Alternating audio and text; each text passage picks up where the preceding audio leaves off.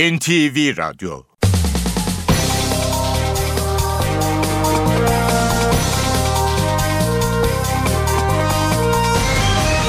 İşe Giderken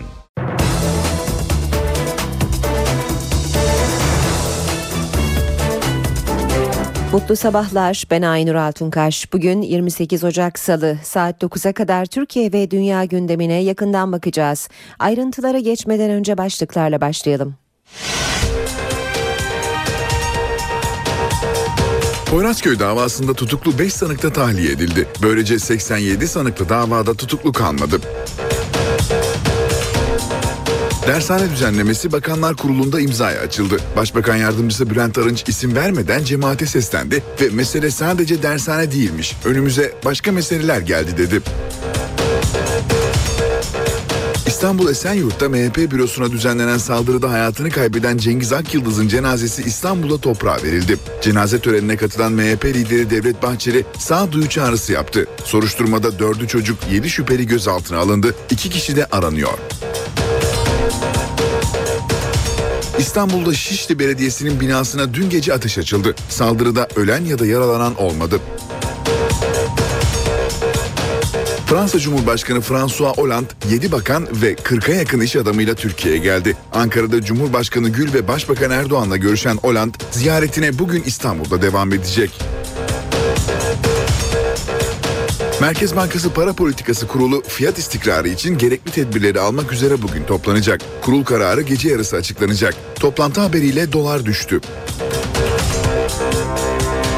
Amerikan Ulusal Güvenlik Ajansı'nın kişisel bilgilere ulaşmak için akıllı telefonlara indirilen uygulamalardan yararlandığı iddia edildi. İşe giderken gazetelerin gündemi.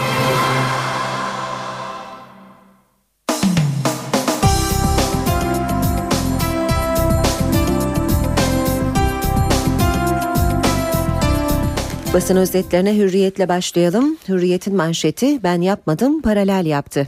Sahte belge ve iftiradan yargılanan eski Ankara Emniyet Müdürü'nün özel kalem müdürü Zeren ben değil paralel yapı yaptı dedi. Şu anda Muş Emniyet Müdürü olan Muharrem Durmaz bir e, soruşturmada geçen özel ileti isimli belgenin altına ismimi eski Ankara Emniyet Müdürü Orhan Özdemir'in özel kalem müdürü Ömer Zeren yazarak sahte olarak üretti diyerek şikayetçi oldu.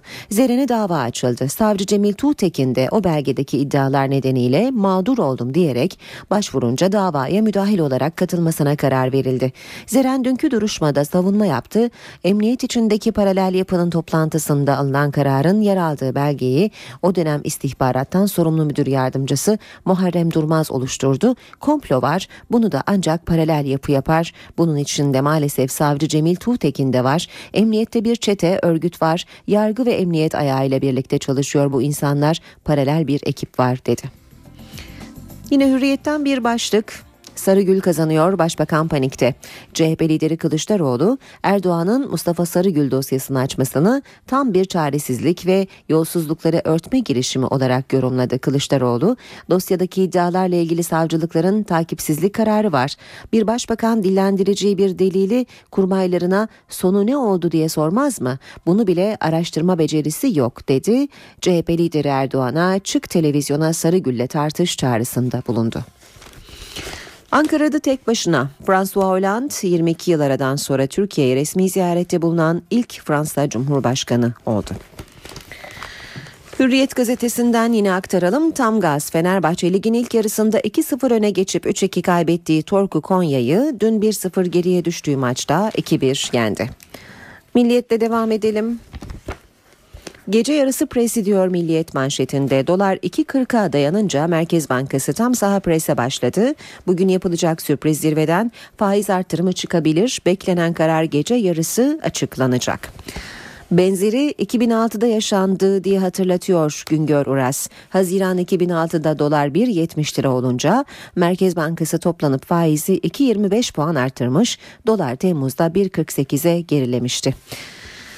Tahmin etmek çok güç. Piyasalar Merkez Bankası'nın kararlarına kilitlendi. Ancak ekonomistler bir tahmin yapmakta güçlük çekiyor. Ege Cansen haberin kendisi dahi beklentileri değiştirdi. Ancak bakalım şapkadan ne çıkacak derken Deniz Gökçe merkezin ne yapacağını tahmin etmek güç faiz arttırmayabilir şeklinde konuştu. Avrupa Birliği'ne üyeliğiniz referanduma tabi. 22 yıl sonra Türkiye'ye gelen ilk Fransız Cumhurbaşkanı olan François Hollande'la Abdullah Gül'ün görüşmesinde gündem Avrupa Birliği'ydi. Basın toplantısında Hollande, Türkiye'nin Avrupa Birliği'ne üyeliği için fasıllar tamamlanınca ilgili halkların kararına göre üyelik düşürüle, düşünülebilir. Her halükarda bu Fransa'da referanduma tabidir dedi. Gül de belki Türk halkı o zaman biz Norveç gibi olmak istiyoruz da diyebilir karşılığını verdi. Önemli olan bağımsız yargı. Hollanda'nın Kılıçdaroğlu ile görüşmesinde ise yolsuzluklar her ülkede oluyor ama önemli olan bunların üzerine gidecek bağımsız bir yargı dediği öğrenildi. Hollanda ayrıca Erdoğan Cumhurbaşkanlığına aday olacak mı sorusunu da yöneltti. Milliyetten yine okuyalım. Keşke o telefonu etseydi. Sivas'ta şarampole yuvarlanan otobüs 9 can aldı. Bir yolcu şoför uyukluyordu. Aklımdan 155'i arayıp polise söylemek geçti dedi. Sabahla devam ediyoruz. Fasıllar biter, üyelik gelir diyor sabahın sürmanşeti. Gül ve Hollanda'dan Avrupa Birliği için ahde vefa mutabakatı. Fransa Cumhurbaşkanı Hollande Türkiye ziyaretinde 5 yıllık Sarkozy buzdağını eritmeyi başardı diyor sabah haberinde. Manşet ise 1 milyon kişiye paralel fişleme. Paralel yapının fişleme listelerini bilgisayardan kopyalayıp savcıya veren eski polis Fatih Kutbay'dan müthiş açıklamalar. Erzincan Emniyetinde 2010'da görevliyken şubede sürekli listeye bakın sözü dolanıyordu. Terörle mücadele şubesinin iç hat bilgisayarına girince Erzincan'da 4000 kişiyi fişlediklerini gördüm. Lastik kabak şoför uykusuz. Kayseri acısı dinmeden benzer bir facia haberi de Sivas'tan geldi. Van'dan Ankara'ya giden otobüs sabaha karşı buzlu yolda şarampole uçtu. 9 yolcu öldü, 30 kişi yaralandı. İlk incelemede ön lastiklerin kabak olduğu belirlendi. Ön koltukta oturan yolcu da şoför uyukluyordu. Uyumaya gitti ama kısa sürede dönüp direksiyona geç, geçti dedi. Devam ediyoruz Habertürk gazetesiyle. Kan Gölü'ne döndüğü 9 ölü başlığını Habertürk'te de görüyoruz. Bir lastik faciası da Sivas'ta yaşandı diyor. Habertürk haberinde manşette ise aynı bilir kişi iki farklı rapor başlığı var. TÜBİTAK uzmanı balyoz delilleri için 4 yıl arayla farklı rapor verdi. TÜBİTAK 5 numaralı hard diskle ilgili sahte raporu için kuruma ait değil dedi. Gözler kurum uzmanı 3 bilir kişiye çevrildi. Erdem Alparslan'ın 4 yıl önce 19 CD'ye sahte değil raporu verdiği ortaya çıktı. 5 numaralı hard diskle 11 numaralı CD'nin içeriği aynı. Devam ediyoruz Habertürk'ten yine okumaya. Yan baktın cinayetiymiş. MHP bürosunun açılışındaki cinayetin sebebi neden bakıyorsun sözü çıktı. İstanbul Emniyetine göre 4 genç MHP Esenyurt Seçim Bürosu'na gitti. Partililer ne bakıyorsunuz deyince gençlerden biri ailesini toplayıp geldi. Çıkan kavgada dayı bir kişiyi öldürdü 7 kişiyi yaraladı. Aileden 9 kişi gözaltına alınırken Bahçeli sert çıktı. Adice şerefsizce bir saldırı diyor Habertürk haberinde. Numune hapı Amerikalı yutmadı. FBI Amerika Birleşik Devletleri'ne hediye numune diye sahte kanser ilacı ihraç eden iki Türk'ü tutukladı. Bir dozu 5 ila 10 bin dolar olan 3 ilacın sahtesini üretmekle suçlanan ikiliye 20 yıl isteniyor. Zaman gazetesi var sırada. Paralel devlet söylemiyle yolsuzluklar perdeleniyor demiş zaman manşette Fethullah Gülen'in sözü BBC'ye yaptığı açıklamadan notları görüyoruz. Rüşvet, irtigap, irtikap, adam kayırma, ihalelere fesat karıştırma şimdiye kadar hep suç sayılıyormuş. Savcılar bunların suç olmaktan çıkarıldığını bilememişler. Sayın Başbakanın emrinde çalışan MIT 8-10 ay evvel yolsuzlukları haber vermiş. Bu araştırmalar yapılıyormuş, tespitler yapılmış. Cami Cemevi'nin Alevi kardeşlerimizle birlik ve beraberlik adına önemli olduğuna inandık. Diyanete tanınan imkanlar Alevilere de tanınmalı. Örgütle müzakere yapılabilir. Fakat devletin itibarı onuru korunarak yapılmalı. Çözüm sürecine çok önceden beri destek verdik. Fethullah Gülen'in açıklamalarından başlıklar. Yeni Şafak'a bakalım. Dik dur, arttırma diyor Yeni Şafak manşette. Merkez Bankası'nın 3 milyar dolarlık müdahalesine rağmen yükselen döviz kuru faizleri belirleyen para politikası kurulunun olağanüstü toplantı kararıyla 10 kuruş geriledi. Kurdaki artışın spekülatif olduğu ortaya çıkarken doları yükselterek Merkez Bankası'na baskı yapan faiz lobisi açığa düştü. Gözler para piyasası, para politikası kurulunda diyor Yeni Şafak gazetesi. Yeni Şafak'ın sürmanşeti Tunus başardı. Arap Baharı'nın doğum yeri Tunus'ta demokrasi bayramı yaşanıyor. Ülkede 3 yıl süren siyasi çalkantının ardından toplumsal mutabakatla hazırlanan anayasa taslağı 12'ye karşı 200 oyla kabul edildi. Gözyaşları ve alkışlarla onaylanan Arap Baharı'nın ilk anayasası tüm toplumsal kesimlerin desteğini aldı. Dönüşen dershaneye 14 model. Bakanlar Kurulu'nda imzayı açılan dershane düzenlemesinin ayrıntılarına yer veriyor Yeni Şafak. Taslağa göre dershanelere 14 ayrı model sunulacak. 5 yıldan fazla dershanede çalışan öğretmenler Milli Eğitim Bakanlığı bünyesine alınacak. Özel okul olma kriterleri yumuşatılırken dönüşme dahil edilmeyen etüt merkezlerinde eğitim devam edecek. Dertleri kavga etmekmiş. Hükümet sözcüsü Arınç, Bakanlar Kurulu'nun ardından konuştu. Mesele dershane değilmiş. Önümüze başka meseleler geldi. Siz dershane konusunu bir kavgayı başlatmak için ortaya koymuşsunuz dedi. Star gazetesiyle devam edelim. Pensilvanya kararı vermiş diyor Star manşette. BBC'de yolsuzluk muhakkak diyerek paralel operasyonu teyit eden Gülen, İsrail'e yönelik tutumunu Mavi Marmara'da kaba kuvvetle üzerine gidilmeseydi dedim sözleriyle açıkladı diyor Star haberinde. Blokajlar kalkacak. Hollande eski Cumhurbaşkanı Sarkozy'nin tıkadığı Avrupa Birliği yolunu açma sinyali verdi diyor Star gazetesi haberinde. Pek çok gazetede görüyoruz. Maliye Bakanı Mehmet Şimşek ikiz kız babası oldu dün. Bebekleriyle çekilen fotoğrafı da görüyoruz gazetelerde Bakan Mehmet Şimşek'in. Radikal gazetesine bakalım. Sahte devrim diyor Radikal manşette. Eserleri müzayedelerde 1 milyon liraya satılan Nejat Melih devrimin sahte bir tablosu ortaya çıktı. Sahtekarlar iki resimden kopyaladıkları parçalarla yeni bir devrim tablosu yaratmış. Cumhuriyete bakalım. Zarftaki imam diyor Cumhuriyet haberinde. Mehmet Ali Şahin'in Yargıtay'a ilettiği ismin Adalet Akademisi Başkanı Yıldırım olduğu konuşuluyor demiş Cumhuriyet haberinde.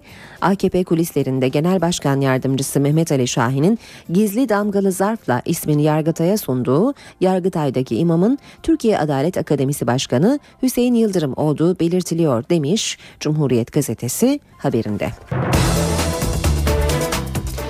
Gündemin ayrıntılarıyla devam ediyoruz saat 7.17. Poyrazköy'de bulunan mühimmatla ilgili görülen davada mahkeme 4'ü muvazzaf, biri emekli, 5 askerin tahliye edilmesine karar verdi.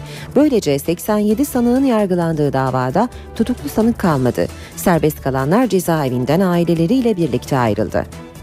İstanbul 12. Ağır Ceza Mahkemesi'nin son tahliye kararlarıyla Poyrazköy davasında tutuklu sanık kalmadı. Dün görülen duruşmada sanık avukatları tahliye taleplerini mahkemeye iletti. Avukatlar ayrıca yargı içindeki oluşuma ilişkin açıklamaları nedeniyle Başbakan Erdoğan'ın baş danışmanı Yalçın Akdoğan'ın tanık olarak dinlenmesini istedi. Mahkeme heyeti 4 muvazzaf subayla emekli binbaşı Levent Bektaş'ın tutuksuz yargılanmasına karar verdi. Serbest bırakılan 5 kişi hakkında yurt dışına çıkış yasağı getirildi. Karara gerekçe olarak sanıkların tutuklu kaldıkları süre ve Anayasa Mahkemesi'nin tutukluluk süresini 10 yıldan 5 yıla indirmesi gösterildi. Sanık yakınları kararı adliye önünde coşkuyla karşıladı. Oley, oley. Albay Hüseyin Hançer, Yarbay Ercan Kireçtepe ve binbaşılar Emre Onat'la Eren Günay gece Hassal Askeri Cezaevinden tahliye edildi. Serbest bırakılan subayları, aileleri ve yakınları karşıladı. Emekli binbaşı Levent Bektaş ise Silivri cezaevinden serbest bırakıldı. Kapının bu tarafında olmak şu anda bir şey ifade etmiyor. Çünkü hala vatan evlatları orada yatıyorlar. Maalesef. Son bir tanesi çıkana kadar hiçbirimiz lütfen Bravo sevinmeyelim, oynamayalım. Mahkeme Yalçın Akdoğan'ın tanıklığıyla ilgili ise Akdoğan'ın bu aşamada çağrılmasına yer olmadığına ancak sanık avukatlarının kendisini önümüzdeki celselerde hazır etmeleri durumunda duruşmada dinlenilmesine hükmetti. Mahkeme başkanı ayrıca Gölcük Donanma Komutanlığı'ndan elde edilen 5 numaralı hard diske ilişkin son TÜBİTAK inceleme raporunun geldiğini söyledi. Sanıklar ve avukatlarına rapora karşı beyanda bulunmak üzere süre veren mahkeme heyeti duruşmayı 8 Nisan'a erteledi. TÜBİTAK raporunda Balyoz, Poyrazköy ve askeri casusluk davalarının en önemli delillerinden biri sayılan 5 numaralı hard diskteki verilerin sahte olduğuna işaret ediliyordu. Bu nedenle hükümlüler yeniden yargılanma talebinde bulundu. Başbakan yardımcısı Bülent Arınç'tan da bu konuda bir açıklama geldi. Eğer bu hard disk dediğiniz ve üzerinde oynandığı iddia edilen şey bir delil olarak kabul edilmişse mahkemelerde, o mahkemeler henüz bitmemişse bu raporda gerçekse mahkemeler bunu tekrar dikkate alabilir. TÜBİTAK deliller sahte dedi, bu raporu gerekçe gösteren balyoz davası hükümleri yeniden yargılanma talebinde bulundu. Başbakan yardımcısı Bülent Arınç'tan da TÜBİTAK yorumu geldi. Mahkemeler bitmişse ve hükme esas ve dayanak yapılan bir delilin sahteliği sonradan ortaya çıkmışsa mevcut yargılamanın iadesi hükümleri çerçevesinde ele alınabilir. Bu konuda bir boşluk yok. Ama önemli olan böyle bir rapor var mı? Bu rapor nasıl bir rapordur? 12 balyoz davası hükümlüsü İstanbul 10. Ağır Ceza Mahkemesi'ne başvurdu. Davaya konu dijital dosyaların suç isnat etmek üzere devlet içinde yuvalanmış bir çete tarafından oluşturulduğu öne sürüldü. Tüm bu gelişmeler TÜBİTAK'ın raporu üzerine yaşandı. TÜBİTAK, Balyoz, Poyrazköy ve askeri casusluk davalarının en önemli delillerinden birinin 5 numaralı hard listteki bilgilerin sahte olduğunu tespit etti. İddiaya göre 5 numaralı hard diskte darbe iddialarına esas teşkil eden Türk cihetinin düşürülmesinden cami bombalanmasına kadar birçok plan vardı. TÜBİTAK'a göre bu diske saati ve tarihi geri alınan bir sistemden aktarma yapıldı. Bu raporun bir takım şeyleri değiştirmesi için Sayın Başbakan'ın da e, adını verdiği, söylediği yargı içerisindeki çetenin deşifre edilmesi ve hangi davaları ne biçimde etkilediklerinin ortaya çıkarılması gerekir. Bu çetenin yalnız deşifre edilmesi e, yetmeyecek. Göreceksiniz e, onlarca e, yargıç ve savcı da ya gözaltına alınacak ya ifadeleri alınacak belki de tutuklanacaktır. Diskteki veriler Ergenekon davasında da eski Genelkurmay Başkanı İlker Başbuğ aleyhine delil olarak kullanıldı. 28 Şubat davasının 61. duruşmasına eski Kara Kuvvetleri Komutanı Erdal Ceylanoğlu'nun savunmasıyla devam edildi. Ceylanoğlu savunmasını Sincan'da yürütülen tanklar üzerine kurdu. Tankların eğitim rutin bir tatbikat için yürütüldüğünü söyledi. Sincan'daki tankların namluları bizim barış intikali dediğimiz namlular arkadan kelepçeli şekildeydi. Kuleler kilitli vaziyetteydi. Muharebe durumunda değildi. Muharebe durumunda tankların namluları önde olur. 17 yıl sonra ilk kez konuştu. 28 Şubat sürecinde Sincan'da yürütülen tanklarla ilgili dönemin Zırhlı Birlikler Komutanı Erdal Ceylanoğlu bu açıklamayı yaptı. 28 Şubat davasının sanıklarından olan eski Kara Kuvvetleri Komutanı emekli Orgeneral Ceylanoğlu tankların yürütülmesinin 6 ay önce planlandığını daha sonra emirle 3 gün öne alındığını söyledi. Yapılan faaliyetler askeri birlik eğitim planlamalarına uygundur. Yapmadığım, hiç düşünmediğim, atılı suçu kabul etmiyorum. Sebepsiz, mesnetsiz, dayanaksız cezalandırılmam çok acıdır. Tankların geçişinin 1960'tan bu yana yapılan rutin bir tatbikat olduğunu belirten Ceylanoğlu, bu bir art niyete dayandırılmamalı. Öyle olsaydı faaliyetten 2-3 gün önce izne gitmezdim. Türk Silahlı Kuvvetleri hiçbir zaman siyasetin içine girmemiştir, ben de girmedim dedi. İzmir'deki askeri casusluk davasında 3'ü muvazzaf asker 4 tutuklu hakkında tahliye kararı çıktı. Mahkeme geçen günlerde 18 sanığı daha serbest bırakmıştı. Böylelikle mahkemeye yapılan itiraz sonucu tahliye eden, edilenlerin sayısı 22'ye ulaşmış oldu. Mahkeme tahliyelere gerekçe olarak delillerin toplanmış olması ve sanıkların cezaevinde geçirdikleri süreyi gösterdi. Yargıtay 5. Ceza Dairesi Fenerbahçeli futbolcu Emanuel Emenike'nin şike davasından beraatini onadı. Emenike şike soruşturması kapsamında gözaltına alındıktan sonra Spartak Moskova'ya transfer olmuştu. Bu nedenle ifadesi alınamayan Emenike'nin dosyası ayrılmıştı. Şike davasının karara bağlanmasından sonra ifadesi alınan Emenike hakkında yerel mahkeme futbolda şike davasında 3 yıla kadar hapis cezası istemiyle yargılanan futbolcuyu beraat ettirmişti. Hükümet haftalarca tartışılan dershane düzenlemesini Bakanlar Kurulu'nda imzaya açtı. Başbakan Yardımcısı Bülent Arınç bir açıklamayla isim vermeden cemaati eleştirdi. Mesele sadece dershane değilmiş. önümüze başka meseleler geldi. İsim anmadı ancak doğrudan cemaate seslendi. Başbakan Yardımcısı Bülent Arınç, dershane düzenlemesinin Bakanlar Kurulu'nda imzayı açıldığını duyurdu. Bu düzenleme sonrasında tırmanan gerilimde gelinen noktayı yorumladı. Hükümeti yıpratmayı, itibarsızlaştırmayı ve arkasından yaşanacak olaylara zemin hazırlamayı amaç edinenlere kötü haberim var. Kusura bakmayın. Sizin samimiyetiniz yok. Sizler dershane konusunu sadece bir kavgayı başlatmak için ortaya koymuşsunuz. Başbakan Yardımcısı Bülent Arınç, dershanelerin özel eğitim kurumlarına dönüştürülmesine ilişkin tasarının görüşme takviminin Nisan ayına kalabileceğini açıkladı. Sebep sıkışık seçim takvimi. H1, H2. Çok tartışılan dershane düzenlemesinin içeriğine gelince, tasarının son halinde dershanelerin özel okula dönüşümünü teşvik için 1-5-9 formülü getiriliyor. Türkiye'deki bütün özel okulların 1, 5 ve 9. sınıflarına kayıt yaptıran öğrencilerin masraflarını devlet karşılayacak. Maliye Bakanlığı her bir öğrenci için yaklaşık 3 bin lira ödeme yapacak. Teşvik bu yıldan itibaren 4 yıl boyunca devam edecek. Dershaneler özel okulun yanı sıra yurt, anaokulu, kurs ve etüt merkezlerine de dönüşebilecek. Dönüşüm sürecinde işsiz kalan öğretmenler en az 5 yıl çalışmış olma şartıyla halk eğitim merkezlerinde istihdam edilecek. Meclis Başkanı Cemil Çiçek'in Hakimler ve Savcılar Yüksek Kurulu'nun yapısını anayasayla değiştirmek için başlattığı girişime muhalefetten yanıt geldi. CHP ve BDP, HSYK için komisyon kurulması fikrine olumlu yanıt verdi. MHP ise HSYK komisyonunda yer almayacağını açıkladı. Meclis Başkanı Cemil Çiçek'in HSYK'nın yapısının anayasayla değiştirilmesi için komisyon kurulması önerisine CHP olumlu yanıt verdi. MHP ise teklife sıcak bakmıyor. BDP de HSYK için komisyon kurulmasından yana. İktidar Partisi muhalefetin tavrına göre HSYK için yol haritasına belirleyecek. Cemil Çiçek geçtiğimiz hafta mecliste grubu bulunan 4 siyasi partinin grup başkan vekilleriyle bir araya geldi. HSYK'nın yapısı konusunda daha önce yeni anayasa için kurulan uzlaşma komisyonunda 4 partinin vardığı mutabakatın hayata geçirilmesi önerisini getirdi. HSYK'nın hakimler ve savcılar olarak ikili bir yapıya dönüştürülmesi konusunda partiler aynı fikirde.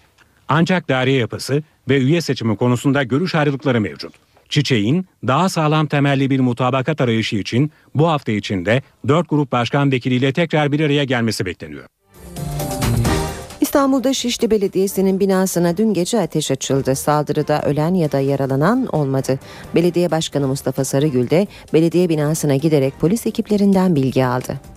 Şişli Belediyesi'nin Esentepe'deki binası dün gece kurşunların hedefi oldu. Binaya saat 23.30 sıralarında uzun namlulu silahla ateş açıldı. Kurşunlar 4. ve 5. katın pencerelerine isabet etti. Saldırıda ölen ya da yaralanan olmadı. Şişli Belediye Başkanı ve İstanbul Büyükşehir Belediye Başkan adayı Mustafa Sarıgül de binaya gelerek saldırı hakkında bilgi aldı. Milliyetçi Hareket Partisi seçim bürosunda yaşanan e, düşündürücü bir olay. Bir e, yurttaşımızın e, hayatına mal olması. Bugün Şişli Belediye'mize e, gece saat 23 sıralarında yapılan böylesine silahlı bir ateş etme olayı düşündürücüdür. Ben emniyet mensubu arkadaşlarımın bu olayı aydınlatacağına olan inancımı ve güvenimi tam olarak korumak istiyorum. Mutlaka kim olursa olsun bu olayın açığa çıkması lazım ve bu olayın mutlaka aydınlanması lazım. Polis ekiplerinin çalışmaları gece geç saatlere kadar sürdü. Saldırgan ya da saldırganların kimliklerinin belirlenmesine çalışılıyor. İstanbul Esenyurt'ta MHP bürosuna düzenlenen saldırıda hayatını kaybeden Cengiz Akyıldız İstanbul'da toprağa verildi. Cenaze törenine MHP lideri Devlet Bahçeli de katıldı. Bahçeli sert sözlerle saldırıya tepki gösterdi, partililere sağduyu çağrısı yaptı. Esenyurt Seçim Bürosu'nun açılışı sırasında adice, şerefsizce, ahlaksızca bir saldırı yapılmıştır. MHP Genel Başkanı Devlet Bahçeli Esenyurt'ta MHP Seçim İrtibat Bürosu'nda basın danışmanı Cengiz Akyıldız'ın ölümüyle sonuçlanan silahlı saldırıya sert tepki gösterdi. Bahçeli Akyıldız'ın cenaze töreninden önce yaptığı açıklamada faillerin bir an önce yakalanmasını istedi. Kısa süre içerisinde bu faillerin yakalanması ve yargıya çıkartılmasında yanayız. Cengiz Akyıldız'ın cenazesi Fatih Camii'nde kılınan namazın ardından Edirne Kapı Mezarlığı'na defnedildi. Bahçeli törenin ardından saldırı nedeniyle açılış töreni yarıda kalan Seçim İrtibat Bürosu'nu ziyaret etti. Burada partilere seslenen MHP lideri sağduyu çağrısı yaptı. Sokakta olmayacağız aziz ülküdaşlarım. Sokaklar karanlık, sokaklar dipsiz, sokaklarda kim kimdir bilinmez. Sabırlı olacaksınız, soğukkanlı olacaksınız. Türkiye'yi kamplara ayıranlara, kardeş kavgasını başlatmak isteyenlere fırsat vermeyeceksiniz. Gidin sanda. Aklınızda ne varsa sandıkta deneyin. Sağdan soldan tahriklerle bir başka yönlere çekilmeyin. Saldırıyla ilgili soruşturmada sürüyor. Polis 4'ü çocuk 7 şüpheliyi gözaltına aldı. İki isimse aranıyor. Hakkari'de AK Parti Çukurcu İlçe Başkanı Zeki Ertunç'un aracına molotoflu saldırı düzenlendi. Ertunç'un Cumhuriyet Mahallesi'ndeki evinin önünde park halindeki araca kimliği belirsiz kişiler molotof kokteyli attı. Araçta çıkan yangın güçlükle söndürüldü. İlçe başkanı saldırıyı insanlık dışı olarak değerlendirdi. Polis şüphelileri arıyor.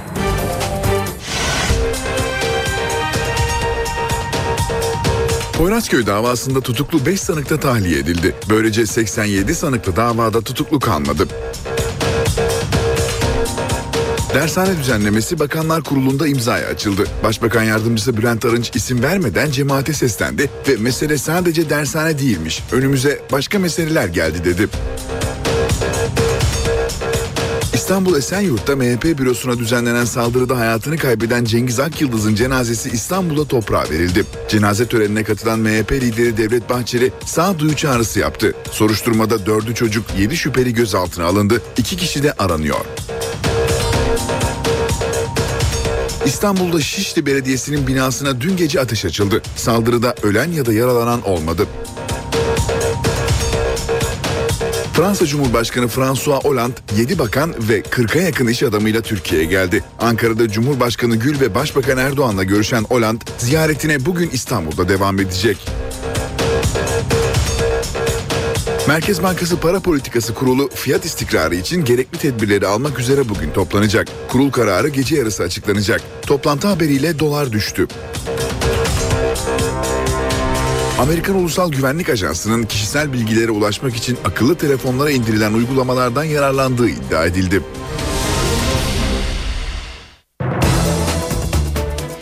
Günün öne çıkan haberlerinin ayrıntılarına bakmaya devam edelim. Ankara 22 yıl aradan sonra Fransa Cumhurbaşkanı'nı ağırladı. François Hollande'ın görüşmelerinde öne çıkan başlıklar Ermeni soykırımı iddiaları, Suriye ve Avrupa Birliği ile ilişkilerdi. 1915 olayları Fransa Cumhurbaşkanı François Hollande'ın Ankara ziyaretinde de en kritik başlıklardan biriydi. Merhaba asker. Hollande 2008'de Fransa'da çıkarılan ve Fransa Anayasa Konseyi tarafından iptal edilen soykırımı inkar yasasını yeniden gündeme getirip getirmeyeceğiyle ilgili net konuşmadı. Ama yasayla bir çerçevede belirlendi dedi. Fransa'da bir kanun oylandı ve hukuka geçti. Bu noktadan itibaren hem hukukun hem de Avrupa'nın bu konudaki kararlarının uygulanması gerekiyor. Soykırımın inkarını cezai müeyyideye tabi tutan bir çerçeve karar var. Cumhurbaşkanı Abdullah Gül Ermeni iddialarının tarihçilere bırakılması yönündeki görüşünü tekrarladı. O yılların acılarını eğer biz nesilden nesile taşıyacak olursak bu doğru bir hareket değildir. Ve Avrupa Birliği mesajları. Hollande müzakereler devam etmeli mesajı verdi. Bölgesel politikalarla yeni bir başlık açıldı. Daha yapılacak çok şey var. Hukuk devleti, temel haklar, yargının bağımsızlığı konularında ilerlemek mümkündür. Biz buna hazırız. Cumhurbaşkanı Gül de müzakere sürecine siyasi engel getirilmemesini istedi. Bu süreç bir teknik bir süreçtir. Fransa'dan e, bu konuya müzahir olmasını ve bizim e, müzakere sürecimizi başarıyla bitirmemiz için herhangi bir e, siyasi bir engelin e, ortaya çıkmamasını özellikle rica ediyoruz. Ümit ederim ki herkes e, bu konuda verdiği söze sadakat gösterir. Devletler arası, ülkeler arası ilişkilerde herhalde kandırmaca olmaz. Suriye görüşmelerin bir diğer önemli başlığıydı. İki ülke özellikle Avrupa'dan Türkiye üzerinden Suriye'ye savaşmaya gidenler için istihbarat konusunda birlikte çalışma kararı aldı. Ve ekonomik ilişkiler. İki ülkenin artık yeni bir hedefi var. Ticaretimiz 15 milyon dolar civarında gerçekleşti ama bugün Sayın Cumhurbaşkanı ile koyduğumuz hedef 20 milyar eurodur. Hollande bu toplantının ardından da Başbakan Recep Tayyip Erdoğan'la bir araya geldi. 50 dakikası baş başa olmak üzere bir buçuk saat süren görüşmede Başbakan Hollande'a Brüksel'de gerçekleştirdiği temaslarda verdiği mesajları anlattı. Müzakere sürecindeki blokajların kaldırılması gerektiğini söyledi. Başbakanlıktaki görüşmeden sonra Fransa Büyükelçiliğine geçen Fransız lider burada CHP Genel Başkanı Kemal Kılıçdaroğlu'nu kabul etti. Görüşme yaklaşık 20 dakika sürdü. Başbakan Tayyip Erdoğan'ın Mustafa Sarıgül'ün yolsuzluk yaptığı iddiasına CHP'den tepki geldi. CHP'liler başbakanın gösterdiği fotoğrafın tahrif edildiğini savunuyor. Başbakan Erdoğan'ın kamuoyuyla paylaştığı fotoğrafta CHP lideri Kemal Kılıçdaroğlu'nun elinde yolsuzluk adı verilen bir dosya, rafta ise Sarıgül'e ait olduğu iddia edilen bir dosya göze çarpıyordu. CHP Genel Başkan Yardımcısı Emrehan Halıcı konuya ilişkin Hürriyet gazetesine yaptığı açıklamada dosyanın tahrif edildiğini öne sürdü sürdü. O dosyada Sarıgül değil Abdullah Gül yazıyor dedi. Halıcı başbakanın bu fotoğrafı kamuoyuyla paylaşmasını ise fiyasko ve skandal olarak nitelendirdi. 30 Mart'ta yapılacak yerel seçimler için geri sayım sürüyor. Seçmen listeleri ilan edildi. Siyasi partiler il ve ilçe adaylarını belirledi. Son olarak da siyasi partilerin 30 Mart'ta seçmenlerin kullanacağı oy pusulalarındaki yerleri de belirlendi. İlk sırada yeni kurulan bir parti var. Peki iktidar ve muhalefet partileri hangi sıralarda yer alacak? İşte ayrıntılar. 30 Mart yerel seçimlerinde kullanılacak oy pusulasının ilk sırasında Hüdapar, son sırasında MHP yer alacak. AK Parti 10, CHP 24. sırada. Yüksek Seçim Kurulu siyasi partilerin oy pusulasındaki yerini kurayla belirledi. 2009 yerel seçimlerinde oy pusulasının ilk sırasında yer alan AK Parti 30 Mart'ta 10. sırada yer alacak. Adalet ve Kalkınma Partisi. CHP 24. MHP 26. BDP 20. HDP ise 23. sırada yer aldı. 26 partinin yer aldığı kura çekiminde ilk sırayı geçtiğimiz günlerde kurulan Hüdapar Partisi aldı. YSK Başkanı Sadi Güven, yerel seçimlere ilişkin istatistikleri de paylaştı. Yurt içi seçmen sayısı 52 milyon 721 bin 589, tahmini sandık sayısı da 400 bin civarında olacak. Bağımsız adayların oy pusulasındaki yerleri ise il seçim kurullarında yapılacak kurallarla belirlenecek. Ateşi sönmeyen dolar bu haftaya da hızlı başladı. 2 lira 40 kuruş seviyesine çok yaklaşmıştı ki Merkez Bankası'ndan bir açıklama geldi.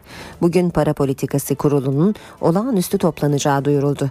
Bunun sonrasında ise dövizde aşağı yönlü seyir başladı. Dolar haftaya hızlı başladı.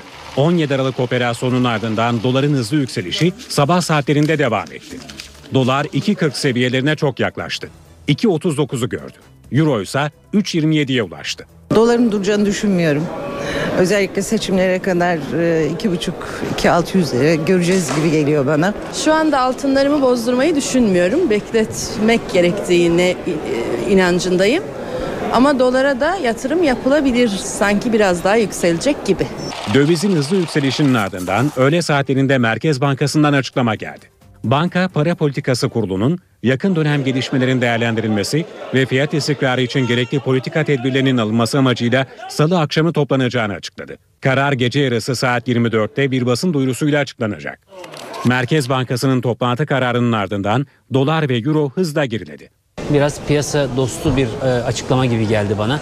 E, muhtemelen e, belki politika faizini artırmasa bile e, başka bir e, enstrümanla e, bunu düzeltebilir. O da dövizde bir miktar satışları beraberinde getirebilir ve böylece e, piyasanın isteği yerine gelmiş olur ve piyasalar biraz daha sakinleşir gibi görünüyor. Dolar günü Cuma gününün yaklaşık %1 altında 2.30-30'dan kapadı. Euro ise %1,6 düşüşte 3.14.70'ten günü tamamladı. Rakamlar daha da düştü. İlerleyen dakikalarda da son verileri sizlerle paylaşacağız. İstanbul'un meyve sebze ihtiyacının büyük bölümünü karşılayan Antalya'da nakliyecilerin eylemi ikinci gününde. Fatih Sultan Mehmet Köprüsü'ndeki bekleme süresini protesto eden nakliyeciler eylemlerinde kararlı. Antalya'da nakliyeciler kontak kapattı. Eylemin nedeni yüksek tonajlı araçların Fatih Sultan Mehmet Köprüsü'ndeki bekleme süreleri. Nakliyeciler köprü geçişlerinde saatler esnetilsin istiyor. Ancak İstanbul'daki trafik yoğunluğu nedeniyle bu istek gerçekleştirilemiyor. 4 gün içerisinde yetkililer bize bir cevap vermezse 4 gün sonra 15 gün daha dün toplantımızda o karar çıktı 15 gün daha uzatacağız bu olayı. Antalya'da hal esnafı eyleme tepkili. İstanbul'da köprü sorunu var diyorlar. Ama Ankara'da ne sorunu var? Konya'da ne sorun var? Trabzon'da ne var? Diyarbakır'da ne sorun var? Bu zam istiyorlar ama onu da açıkta söylemiyorlar. Olan üretici olur. Ne kadar bekleyebilirsiniz? Yaş sebze meyve bu nihayetinde. Fiyatlar düşecek. Şu an için İstanbul'da problem yok ancak eylem uzarsa sebze meyve fiyatları artabilir. %50, %100 oranında bir yükselme olacak. O kadar artar mı? Artar tabii. Zaten e, mal az. Şartları görüyorsunuz. Biz sizinle konuşurken titriyoruz. İnternete sansür iddialarıyla gündeme gelen yasal düzenleme bu hafta Meclis Genel Kurulu'nda görüşülecek.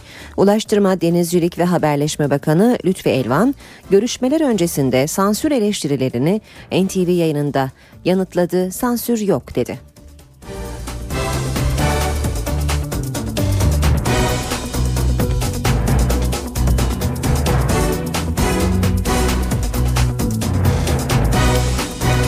Sansür falan yok. Mevcut düzenlemede vardı sansür. Sansürden sansürsüz bir yapıya dönüştürüyoruz. Ulaştırma, Denizcilik ve Haberleşme Bakanı Lütfi Elvan tartışmalı internet düzenlemesini anlattı. Bakan Elvan yeni düzenleme ile internet sitelerinin kapatılmayacağını, sadece şikayete konu içeriğin ayıklanacağını söyledi. Mahkeme şu kararı veriyordu. İnternet sitesi kapatılsın. Tamamıyla. Tamamıyla kapatılsın. Mevcut düzenleme bu. Ama bu yeni düzenleme neyi getiriyor? Bu sansürü kaldırıyor. Diyor ki mahkemelere sadece ve sadece o içeriği yani o sayfayı, o paragrafı yani bir paragraflık bir metinse sadece onu çıkaracaksın. Onu engelleyeceksin diyor. İnternetle ilgili hapis cezalarının kaldırıldığını belirten Bakan Elvan, kişilik haklarının ihlali halinde şikayetten sonra en geç 28 saat içinde sonuç alınacağını vurguladı. Mahkeme 24 saat içerisinde kararını vermek zorunda duruşma yapmaksızın. Birlikte o mahkeme kararını 4 saat içerisinde uygulayacak. Özel hayatın gizliliğinin ihlali şikayetlerinde ise Telekomünikasyon İletişim Başkanlığı 4 saat içinde içeriye erişimi engelleyebilecek. Ancak izleyen 48 saat içinde mahkeme kararı istenecek. İşe giderken. Konya'da 5 çocuk annesi bir kadın cezaevindeki kocasını ziyarete gittiği sırada komşusu tarafından silahla vurularak öldürüldü. Genç kadının zanlıya karşı kendisini rahatsız ettiği gerekçesiyle koruma kararı çıkardığı belirlendi. Olayın ardından eşini ve çocuğunu alarak kaçan zanlıyı ise yakalamak pek de kolay olmadı. 10 gün önce koruma kararı çıktı. Ancak eşini ziyarete gittiği cezaevinin önünde şikayetçi olduğu komşusu tarafından öldürüldü. Konya'da 5 çocuk annesi Yadigar Taşderen'in eşi Muammer Taşderen uyuşturucu kaçakçılığı suçuyla tutuklanarak cezaevine gönderildi. 34 yaşındaki Taşderen bir süre sonra evli ve bir çocuk babası olan komşusu Hüseyin Tarman tarafından rahatsız edilmeye başlandı. Bunun üzerine Yadigar Taşderen polise giderek koruma talep etti. Savcılık 17 Ocak'ta 5 çocuk annesi kadına ihtiyaç duyduğu zamanlarda arayıp yardım alabileceği koruma tahsis edilmesi kararı verdi. Taşdelen 11 yaşındaki çocuğuyla birlikte Karatay'da cezaevindeki eşini görmeye gitti. Ziyaret çıkışı kendisini takip eden Hüseyin Tarman'la karşılaştı. Tarman yanında taşıdığı silahla Yadigar Taşdelen'i ateş etti. Yadigar Taşdelen yaşamını yitirdi. Cinayete tanık olan çocuğu ise emniyete götürüldü. Zanlı eşi ve çocuğunu dalarak aracıyla kaçmaya başladı. Bir süre sonra eşini ve çocuğunu bırakarak kaçan zanlı bir ağaca çarparak durabildi. Şahıs bir, birkaç sefer e, kendi başına dayayarak e, memurları tehdit etti. Şu aşamada arkadaşlarımız e, sağ salim aldılar. E, gerekli tahakkukatı yürüteceğiz. Zanlı kovalamacının ardından yakalandı. Sinema ve dizi oyuncusu Nejat İşler'den gelen son haberler iyi. Yoğun bakımdaki tedavisi süren oyuncu mimikleriyle tepki vermeye başladı. İşler hastane personeli ve ziyaretçileriyle bu yolla iletişim kurabiliyor. Sanatçının sağlık durumu ile ilgili açıklama yapan Profesör Çağlar Çuhadaroğlu, sağlık durumu için her geçen gün daha iyiye gidiyor dedi. Nejat İşler'in yoğun bakımdaki tedavisi 10. gününde.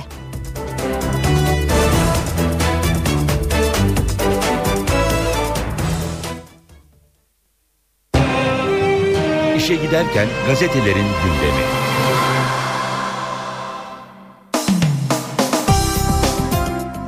Şimdi gazetelerden spor haberleri aktaracağız. Fanatik gazetesi Fener koptu gidiyor manşetiyle çıkmış. Sezonun sürprizi Kasımpaşa Karabüye takıldı. Beşiktaş Trabzon'da beraberliği zor kurtardı. 8 puanlık farkı kapatmak için ikinci yarıya başlayan Aslansa Antep'te 1 puanla yetindi. Gözler Fenerbahçe'ye çevrildi ancak gece hiç de parlak başlamadı. Açılışta kaybettiği Konya Spor önünde Fenerbahçe geriye düştü. Çok pozisyon verdi ancak taraftarı itti.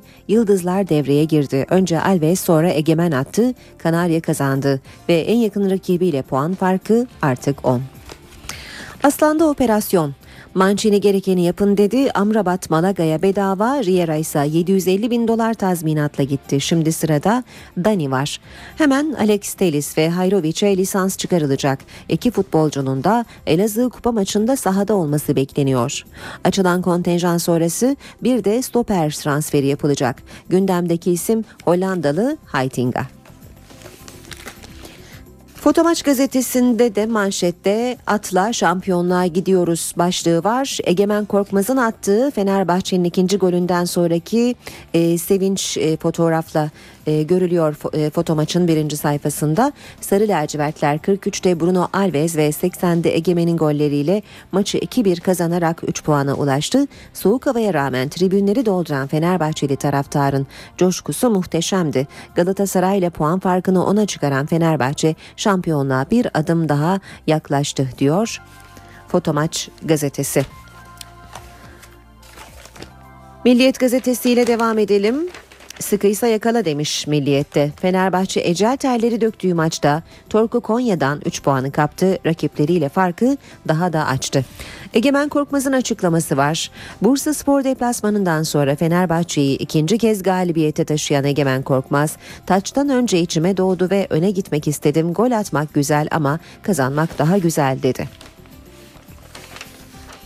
Sadece çime basmadılar. Fenerbahçe Teknik Direktörü Yanal taraftarın da kendileriyle birlikte oynadığını söyledi. Sadece çime basmadılar. Fenerbahçe büyük bir aile. Bunun içinde en güçlü olan taraftar grubumuz. Bu desteklerini saha dışında da gösterdiler. Bu duruşlarını hem bize hem yönetime hem başkanımıza gösteriyorlar dedi. Milliyetten haberlere devam edelim.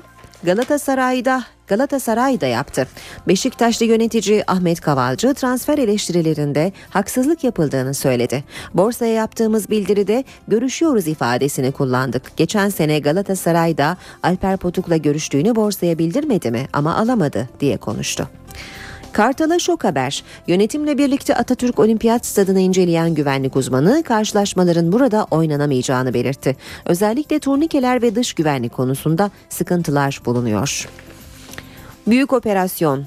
Mancini transferin 48 saat içinde tamamlanmasını istedi. Sarı Kırmızılılar sorunları tek tek bitirdi. Gaziantep'ten dönerken Lütfi Arıboğan'a şikayetlerini aktaran İtalyan hoca dün de Başkan Ünal Aysal'la bir araya geldi. Görüşmenin ardından Amrabat Malaga'ya kiralandı. Riera ile 750 bin dolar karşılığında yollar ayrıldı. Telis ve Hayrovic'e lisans çıkarılması için düğmeye bastı, basıldı. Ağırlık problemi Mancini'nin geldiği günden bu yana takıma ağırlık çalışması yaptırmadığı ortaya çıktı. Futbolcular bu durumdan şikayetçi olurken Bruma'nın sakatlığı da kuvvet artırıcı çalışmaların es geçilmesine bağlandı. 9 canlı Efes Galatasaray Live Hospital'ın 9 maçlık galibiyet serisini Anadolu Efes bitirdi. Lacivert beyazlı ekip Semih ve Hobson'dan yoksun çıktığı Kerem'le Bielika'nın çok erken faul problemi yaşadığı maçı müthiş mücadelesiyle kazanmayı bildi. Ligin ikinci yarısına galibiyetle girdi. Skor 78-67. NTV Radyo Herkese yeniden günaydın. Ben Aynur Altunkaş. İşe giderken de ikinci saate başlıyoruz. Gökhan Abur'la birazdan son hava tahminlerini konuşacağız. Önce gündemin başlıklarını hatırlayalım. Poyrazköy davasında tutuklu 5 sanıkta tahliye edildi. Böylece 87 sanıklı davada tutuklu kalmadı. Dershane düzenlemesi Bakanlar Kurulu'nda imzaya açıldı. Başbakan Yardımcısı Bülent Arınç isim vermeden cemaate seslendi ve mesele sadece dershane değilmiş. Önümüze başka meseleler geldi dedi. İstanbul Esenyurt'ta MHP bürosuna düzenlenen saldırıda hayatını kaybeden Cengiz Akyıldız'ın cenazesi İstanbul'da toprağa verildi. Cenaze törenine katılan MHP lideri Devlet Bahçeli sağduyu çağrısı yaptı. Soruşturmada dördü çocuk 7 şüpheli gözaltına alındı. 2 kişi de aranıyor. İstanbul'da Şişli Belediyesi'nin binasına dün gece ateş açıldı. Saldırıda ölen ya da yaralanan olmadı. Fransa Cumhurbaşkanı François Hollande 7 bakan ve 40'a yakın iş adamıyla Türkiye'ye geldi. Ankara'da Cumhurbaşkanı Gül ve Başbakan Erdoğan'la görüşen Hollande ziyaretine bugün İstanbul'da devam edecek. Merkez Bankası Para Politikası Kurulu fiyat istikrarı için gerekli tedbirleri almak üzere bugün toplanacak. Kurul kararı gece yarısı açıklanacak. Toplantı haberiyle dolar düştü. Amerikan Ulusal Güvenlik Ajansı'nın kişisel bilgilere ulaşmak için akıllı telefonlara indirilen uygulamalardan yararlandığı iddia edildi. Marmara'da sıcaklıklar birkaç derece yükseldi. Ee, rüzgarlar kuvvetli özellikle Ege'de. Ayrıntılarla yanımızda Gökhan Abur var. Günaydın Sayın Abur. Merhaba günaydın. Bugün neler tahmin ediyorsunuz? Valla dün oldukça soğuktu Marmara bölgesi ve, ve doğuda kar yağışları vardı. Şu an itibariyle Edirne'de çok hafif olarak kar yağışı devam ediyor. Ama güneye dönen rüzgarlar e, özellikle Ege'den başlayarak sıcaklıkları bugün yükseltecek. Bugün aslına bakarsan Marmara'da da sıcaklıklar düne göre birkaç derece yükseldi. Şu anda İstanbul'da hava sıcaklığı 4 derece civarında. Hafif esen bir Poyraz var. Bugün İstanbul'da hava sıcaklığı 12-13 derecelere kadar çıkabilecek ama yarın biraz daha artacak. Çünkü bize doğru yaklaşmakta olan bir alçak basınç ve buna bağlı cephe sistemi var. Bu sistem Ege'ye gel gelecek ve ilerleyen saatlerde Bodrum ve civarında kuvvetli esen rüzgarı daha da kuvvetlendirecek ve bu gece saatlerine doğru Ege'de fırtına var. Lodos yönlü fırtına etkisini artırırken yağışlar da kıyı Ege ve Trakya'yı yeniden etkisi altına alacak ve giderek kuvvetlenecek. Gece saatlerinde giderek kuvvetlenmesini beklediğimiz bu sağanak yağışlar İstanbul'da da gece yarısından sonra kendisini hissettirecek. Özellikle Avrupa yakasından başlayıp Anadolu yakasına doğru geçmesini beklediğimiz bu sağanaklar yağmur şeklinde olacak. Yağışlar bugün Akdeniz'e de aralıklara devam ediyor. Yine gün içinde Güney Ege ve Akdeniz aralıklarla yağış var şu anda olduğu gibi. Doğuda ise kar yağışı var. Kar yağışı Erzurum'da, Kars'ta, Van Hakkari boyunca aralıklarla gün içinde devam edecek ve zaman zaman da kuvvetlenecek. Evet şu anda İstanbul'da hava sıcaklığı 4 derece demiştim. E, Poyraz var. Hava çok bulutlu. Gece yarısına doğru en geç. Yağışın giderek etkisini arttırmasını bekliyoruz. Ankara 5 derece. Hafif yağış devam ediyor. Ankara'da bugün sıcaklık 7-8 derecelere kadar çıkabilecek. Rüzgar çok kuvvetli değil.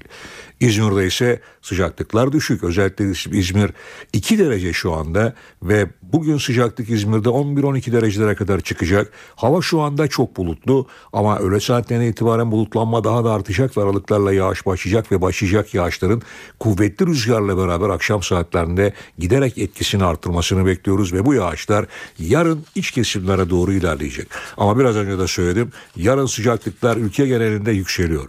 Fakat perşembe günü rüzgarın yeniden kuvvetli bir şekilde karayere dönmesiyle birlikte yine Trakya'dan başlayarak hem yağışlar kuvvetlenecek hem de sıcaklıklar yeniden azalmaya hı hı. başlayacak. Son Say- derece değişken bir hafta yaşıyoruz. Dün de sormuştuk yine soralım. E, kuraklık riskine çare olur mu bugün, yarın e, ve bu hafta görülecek yağışlar? Valla şimdi e, dün de konuştuğumuzda 3 tip e, kuraklık var demiştim. Bu tabii ki biraz meteorolojik kuraklığı hafif olarak önlüyordu ama hidrolojik kuraklık dediğimiz yani baraj seviyelerindeki suyun yükselmesi e, önümüzdeki günlerde alacağımız yağışlar almalı. Bu yağışlar çok kısa süreli sağanaklar şeklinde olursa çok hızlı bir şekilde yüzey akışla e, gidecektir. Hı hı hı. Ama mutlaka yavaş olarak yağması ve uzun süreli yağması ve en azından İç Anadolu bölgemizde ve doğudaki kar yağışlarının daha kalıcı olması gerekiyor ki baraj seviyelerindeki su sularımız yükselebilsin. Ve yeraltı suları da beslensin evet. tabii. Yani onun için ama e, şu andaki bulgular sanki artık yağışların başladığını ve Şubat ayında da bu bol miktarda hı hı. yağmur da olsa yağışların batı ve iç kesimleri etkisi altına alacağı gözüküyor. Yani öyle bir olay var. Peki Gökhan Abur teşekkür ederiz. İşe giderken gazetelerin gündemi.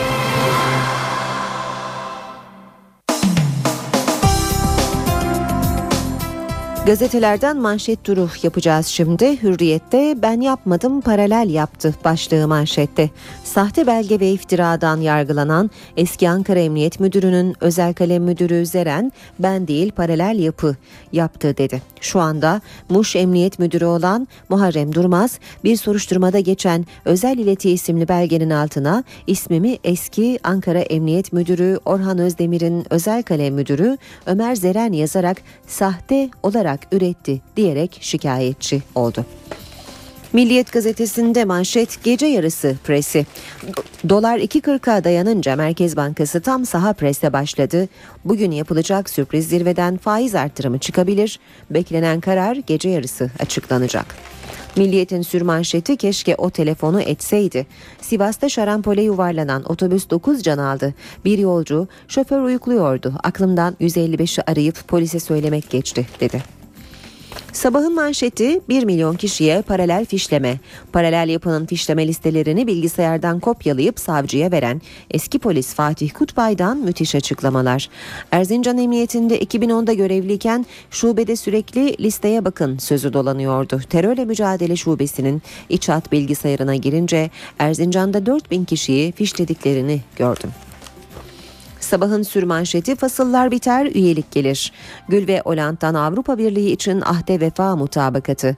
Fransa Cumhurbaşkanı Hollande Türkiye ziyaretinde 5 yıllık Sarkozy buzdağını eritmeyi başardı.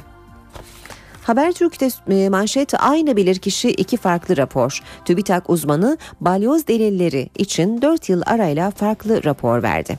19 Şubat 2010'da İlk seferde 19 CD incelendi. Uzman Erdem Alparslan deliller sahte değil raporuna imza attı. 20 Ocak 2014'te birçok planın çıktığı 5 numaralı hard disk incelendi. Alparslan bu sefer deliller sahte raporu verdi. Zaman gazetesinde manşet Fethullah Gülen'in sözleri BBC'ye verdiği demeçten paralel devlet söylemiyle yolsuzluklar perdeleniyor. Söyleşiden başlıkları görüyoruz haberde. Rüşvet irtikap, adam kayırma, ihalelere fesat karıştırma şimdiye kadar hep suç sayılıyormuş. Savcılar bunların suç olmaktan çıkarıldığını bilememişler. Sayın Başbakanın emrinde çalışan MIT 8-10 ay evvel yolsuzlukları haber vermiş. Bu araştırmalar yapılıyormuş, tespitler yapılmış. Cami Cemevi'nin Alevi kardeşlerimizle birlik ve beraberlik adına önemli olduğuna inandık. Diyanete tanınan imkanlar Alevilere de tanınmalı. Örgütle müzakere yapılabilir fakat devletin itibarı onuru korunarak yapılmalı. Çözüm sürecine çok önceden beri destek verdik. Yeni Şafak manşette dik dur arttırma diyor. Merkez Bankası'nın 3 milyar dolarlık müdahalesine rağmen yükselen döviz kuru faizleri belirleyen Para Politikası Kurulu'nun olağanüstü toplantı kararıyla 10 kuruş geriledi. Kurdaki artışın spekülatif olduğu ortaya çıkarken doları yükselterek Merkez Bankası'na baskı yapan faiz lobisi açığa düştü. Gözler Para Politikası Kurulu'nda diyor Yeni Şafak.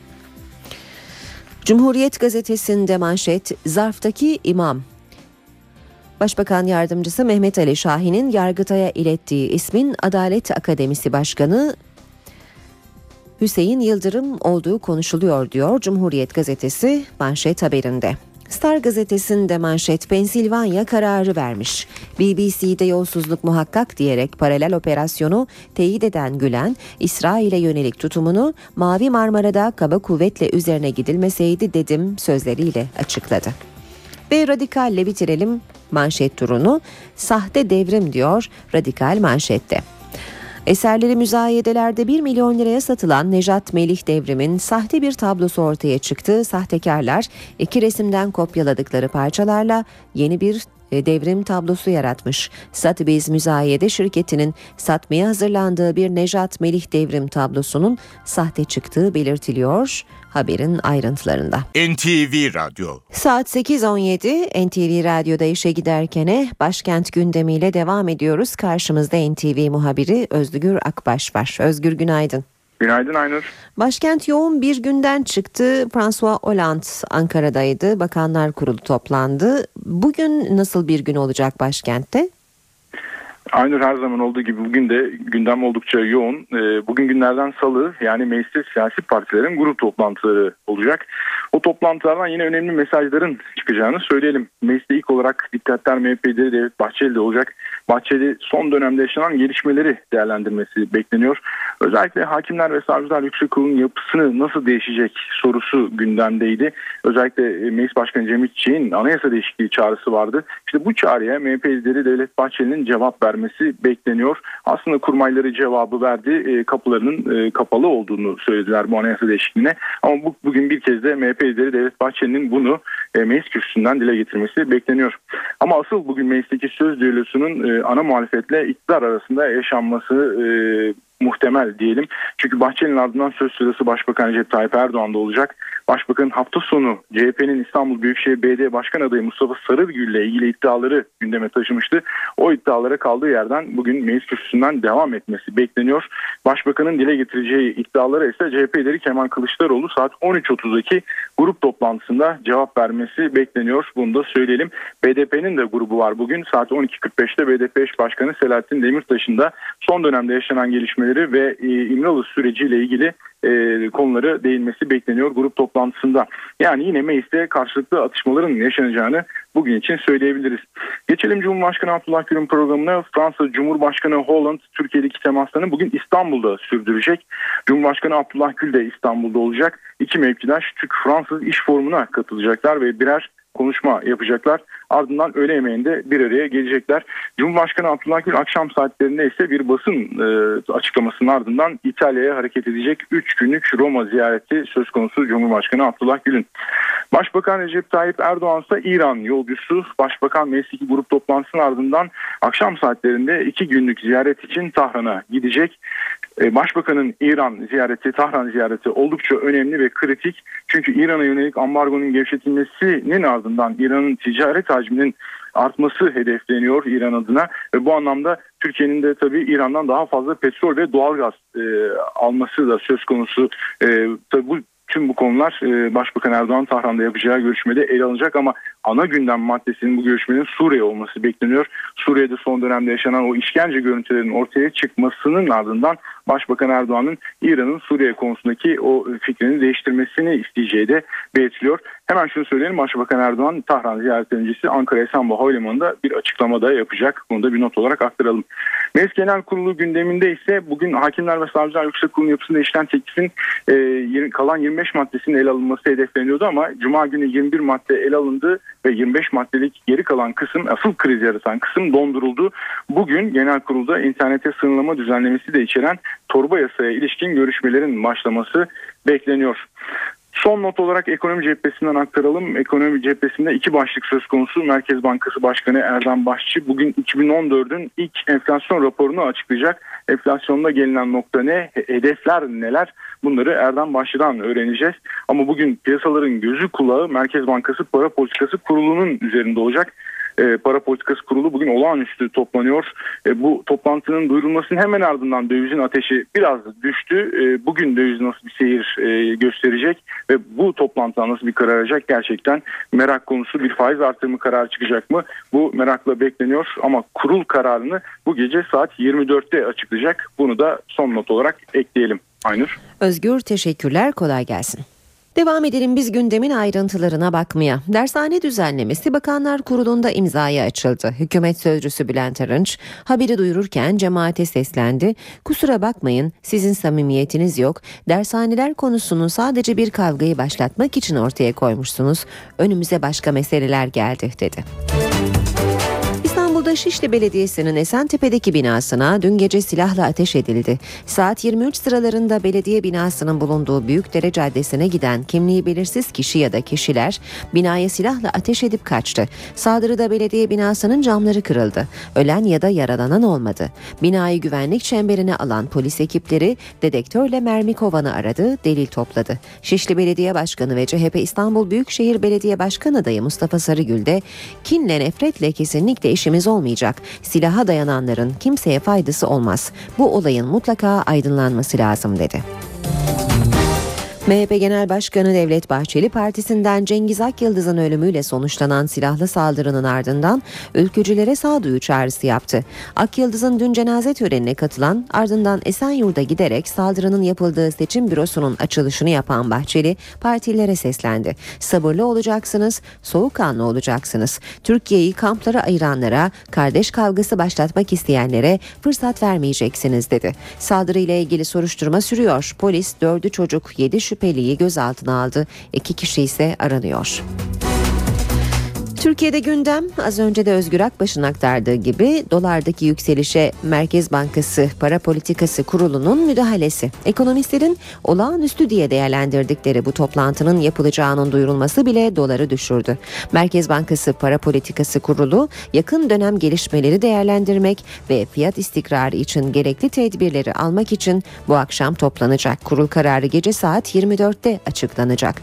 Döviz kurundaki artışın ardından Merkez Bankası piyasaya müdahale etmiş ancak istenen sonuca ulaşılamamıştı. Para Politikası Kurulu'nun olağanüstü toplantıda faiz artırımına gitmesi bekleniyor. NTV Radyo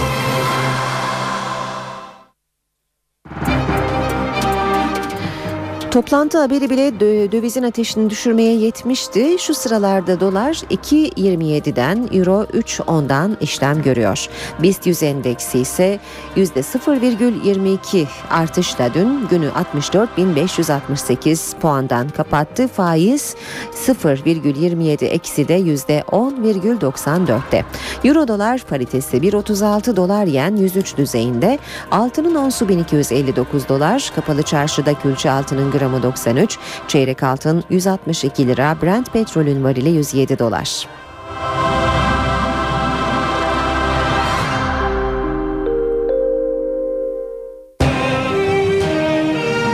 NTV Radyo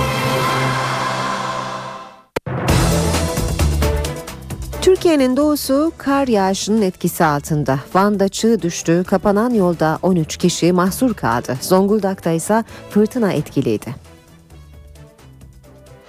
Yoğun kar geçit vermiyor. Hakkari'nin Yüksekova ilçesinde kar ve tipi etkili oldu. Yüksekova Şemdinli Karayolu'nda zincirsiz araçlar yolda kaldı.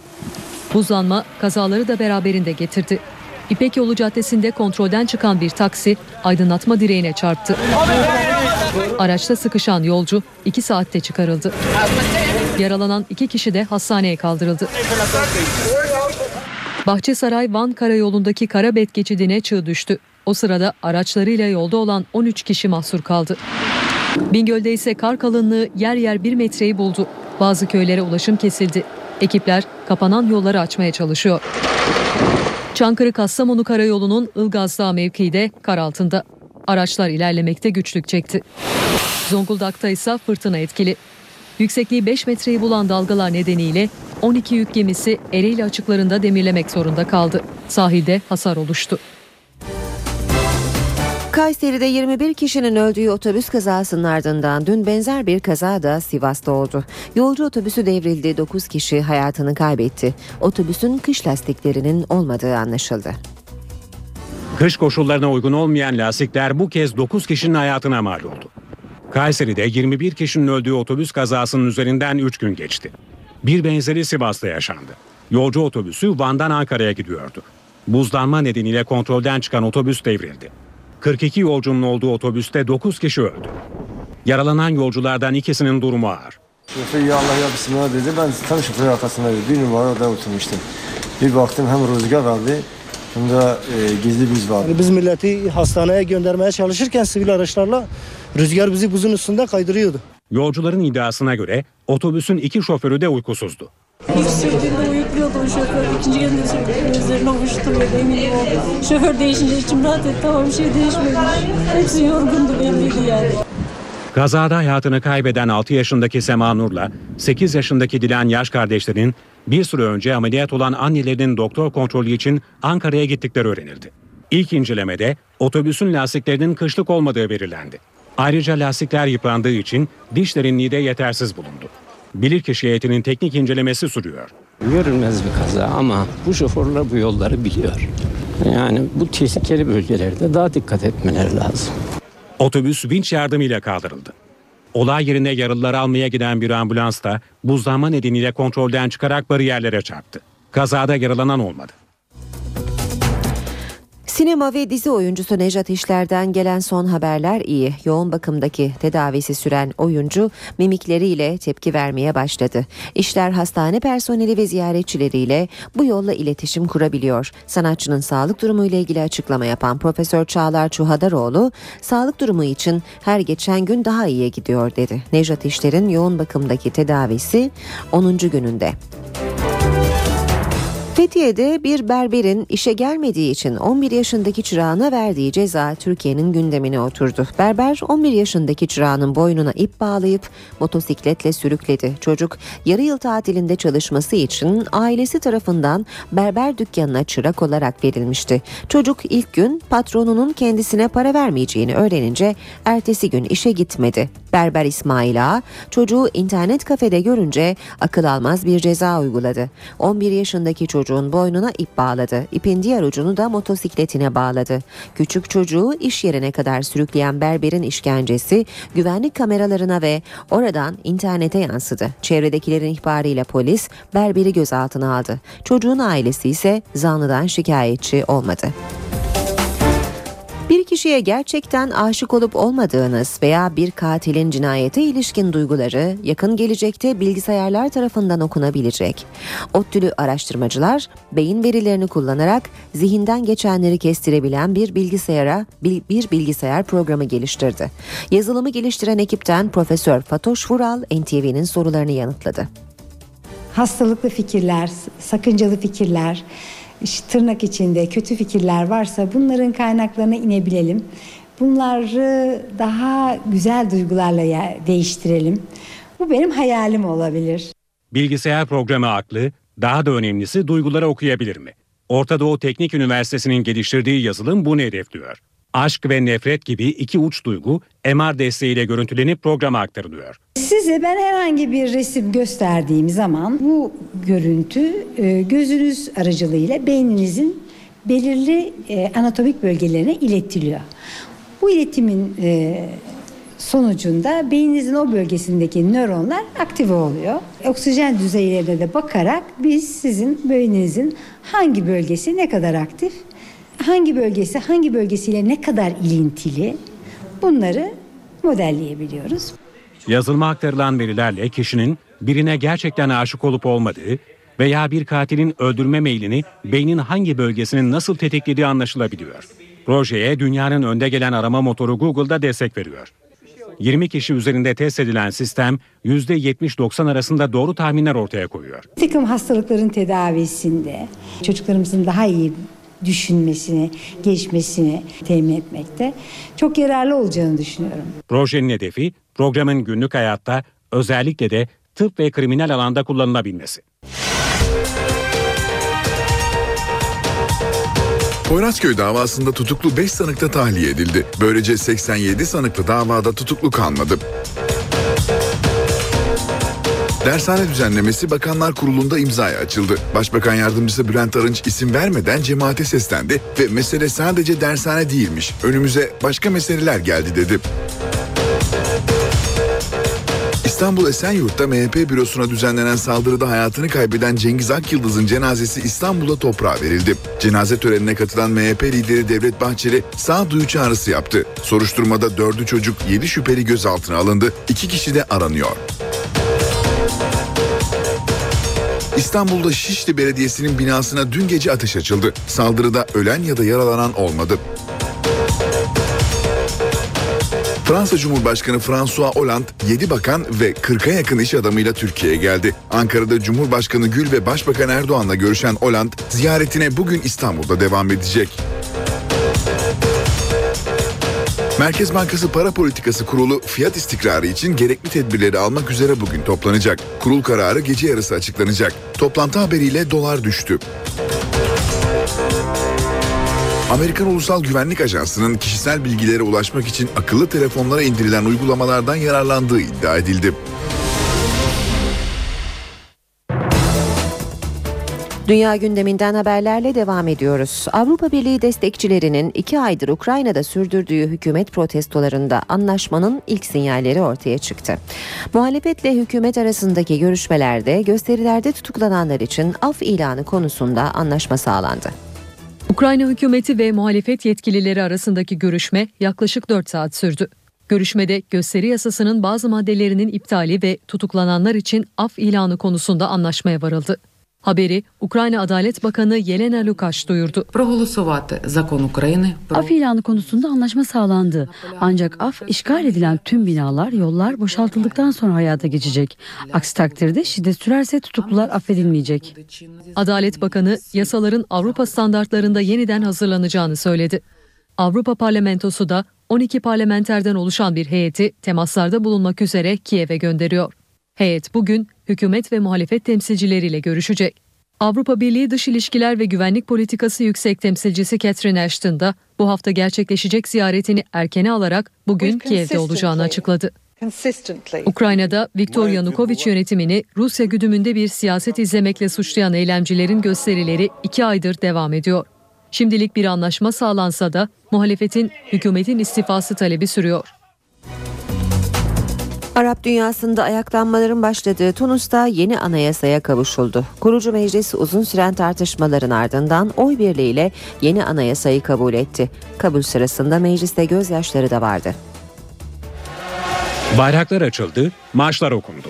Tunus'ta meclis, ülkedeki tüm kesimlerin üzerinde uzlaştığı yeni anayasanın kabulünü coşkuyla kutladı.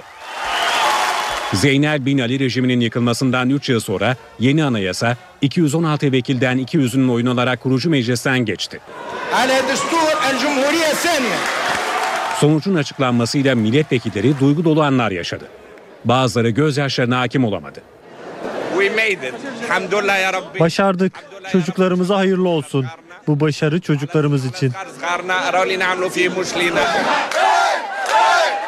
Geçen yıl iki muhalif liderin öldürülmesinden sonra çıkan krizin ardından iktidara geçici hükümete devreden Ennahda Partisi'nin lideri Raşid Gannuşi uzlaşıya dikkat çekti. Tunus halkı barışçıl bir devrimle dünyamızı aydınlattı. Aramızda iç savaş çıkmasına izin vermedik. Uzlaşmaya vardık. Yeni anayasanın Arap dünyasındaki en ileri anayasalardan biri olduğu belirtiliyor. Tunus'un çatışmalara sahne olan birçok Arap ülkesinin örnek olabileceği vurgulanıyor. Tunus'un yeni anayasasında kadın erkek eşitliği, hukukun üstünlüğü, laiklik, din ve vicdan özgürlüğü güvence altına alınıyor. Geçen yıl Brezilya'daki gece kulübü yangınında ölen 242 kişi için anma töreni düzenlendi. Törende trajik şekilde hayatını kaybeden gençleri temsilen 242'ye kadar sayıldı. Brezilya'nın Santa Maria kenti bir yıl önce 242 gencin yaşamına mal olan faciaya andı. Yüzlerce kişi sevdiklerinin bir yangın sonucu yaşamını yitirdiği Kiss isimli gece kulübünün önünde toplandı. Ama törenine gelenler mumlar yaktı ve 242'ye kadar saydı. Kulübün önünde ölenleri temsil eden çizimler de yapıldı. Bu yoldan geçenlerin 242 genç beden buraya çıkarıldığında nasıl bir manzara olduğunu anımsaması için bu çizimleri yaptık. Kurban yakınları faciadan sorumlu tutulan gece kulübü sahibi ve iki müzisyenin yargılanmasının sonuçlanmasını bekliyor. Bir anne olarak oğlum için adalet isteme hakkına sahibim. Adalet sağlanınca biz de hayatlarımıza devam edebileceğiz. 27 Ocak 2013'te sahnedeki müzisyenlerin yaktığı meşalenin tavandaki izolasyon malzemelerini tutuşturmasının ardından hızla yayılan yangın Brezilya tarihinin en büyük felaketlerinden birine neden olmuştu. Yangın çıkışı ve camları olmayan gece kulübünde mahsur kalanları kurtarmak için itfaiye ekipleri duvarları yıkmayı denemişti. Tüm çabalara rağmen bir üniversite partisi için mekanda bulunan 242 genç yaşamını yitirmiş, 630 kişi de yaralanmıştı.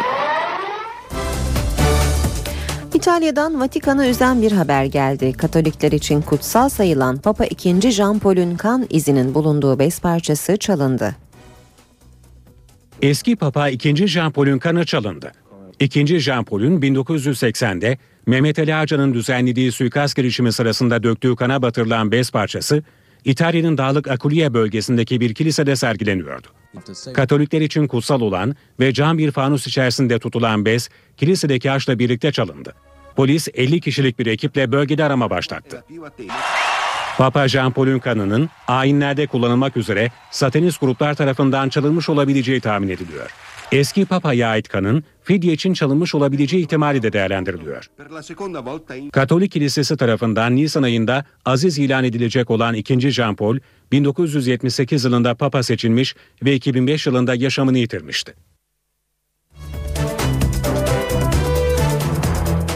Amerika Birleşik Devletleri'nin istihbarat sırlarını ifşa eden eski CIA çalışanı Edward Snowden'dan yeni açıklamalar var. Snowden, Amerikan hükümetinin kendisini öldürmek istediğini söyledi. Snowden, Amerika'nın ekonomi casusluğu yaptığını da ifade etti. Amerika Birleşik Devletleri beni öldürmek istiyor. Açıklama Amerika Birleşik Devletleri'nin milyonlarca telefonu dinlediğini ifşa eden eski istihbarat çalışanı Edward Snowden'dan geldi. Snowden, Alman ARD televizyonuna verdiği demeçte Amerikan istihbarat birimlerinin kendisine yönelik tehditleri olduğunu söyledi.